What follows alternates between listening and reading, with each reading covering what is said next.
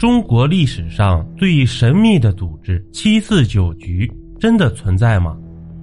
在电影《九层妖塔》里出现了一个研究超自然现象的神秘机构——七四九局。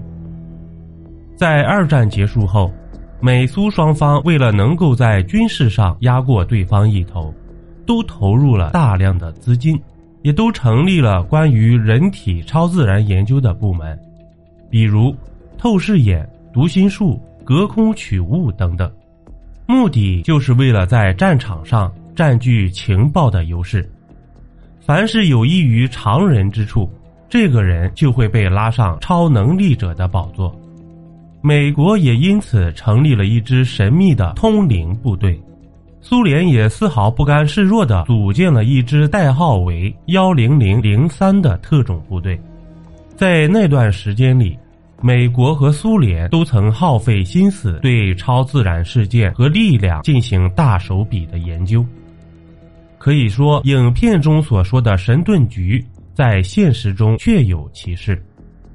在苏联解体的时候，就有很多机密文件流出，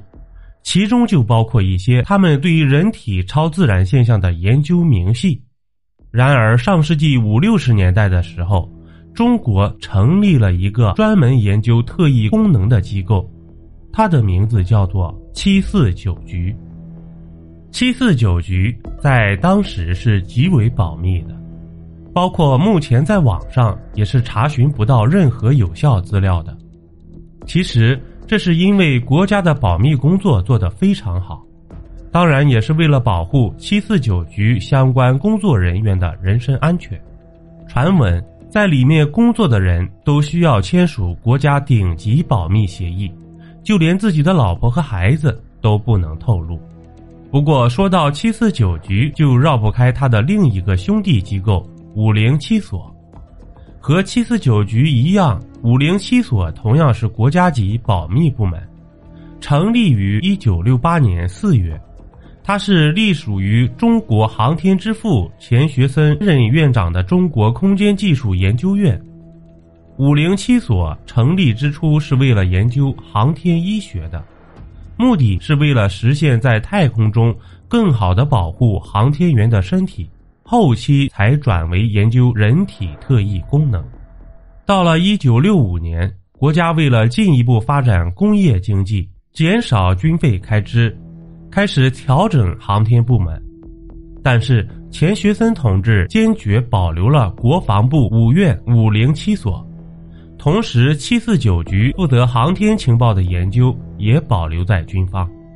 当时的五零七所收集了来自全国异能人士的相关资料，得出了一些结论，其中有一个现象就是说，某些人具备一些特殊的能力。可以让物体处于一种特殊的状态，从而通过自己的意念力和物体产生某种共鸣，让物体实现空间以及形态上的变化。这一点，著名导演陆川在一次电视访谈中就透露过，自己当年在军校毕业后就分配到了七四九局，工作单位的隔壁就是五零七所，陆川在那里工作过两年。一次偶然的机会，他在资料室内生平第一次看到五零七所对于各种神秘现象做出研究的录像资料。他解释说，大部分的异能人士都是变戏法和魔术，从而实现欺世盗名的目的。但是令他印象深刻的是，其中有几个案例彻底颠覆了他的世界观。除此之外。据说五零七所和七四九局档案中还记录了更多关于心电感应、心灵制动、隔空移物、意念力等特异功能的案例，甚至还有视频资料。只是这些资料是无法公开的。而当时的五零七所和七四九局作为兄弟单位，各自的研究方向也有一些区分。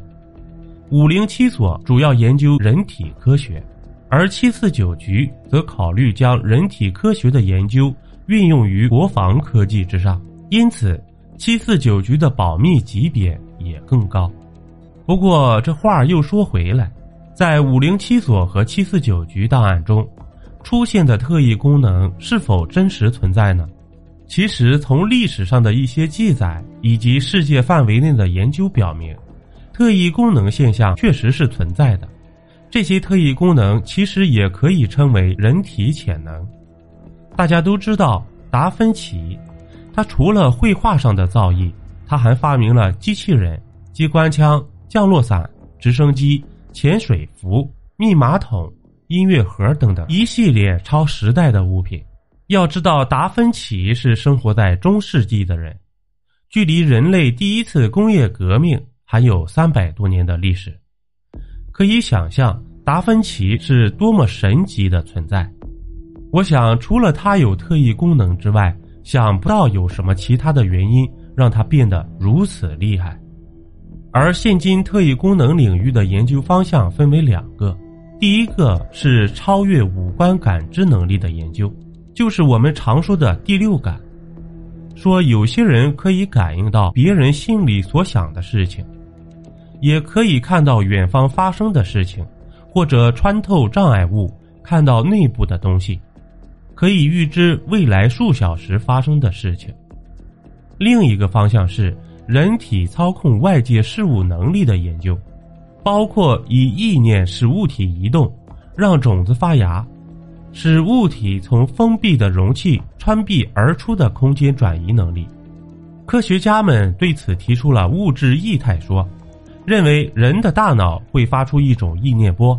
它会让物体中的分子力减弱或者不存在，从而实现控制或转移物体的作用。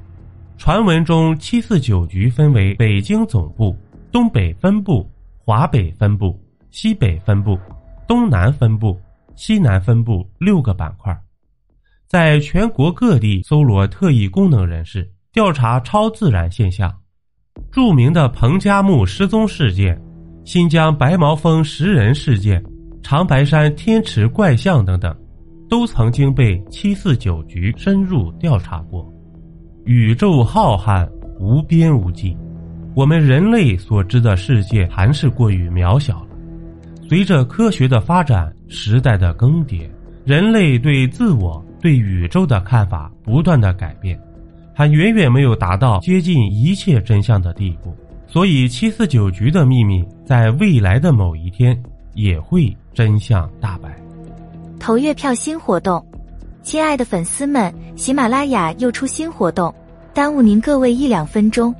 在主播专辑页面右上角有投月票字样。还麻烦您各位帮主播点点月票，感谢您的喜爱和支持。流量是主播录音制作的动力，主播是否能跻身前一百名，全拜托各位了。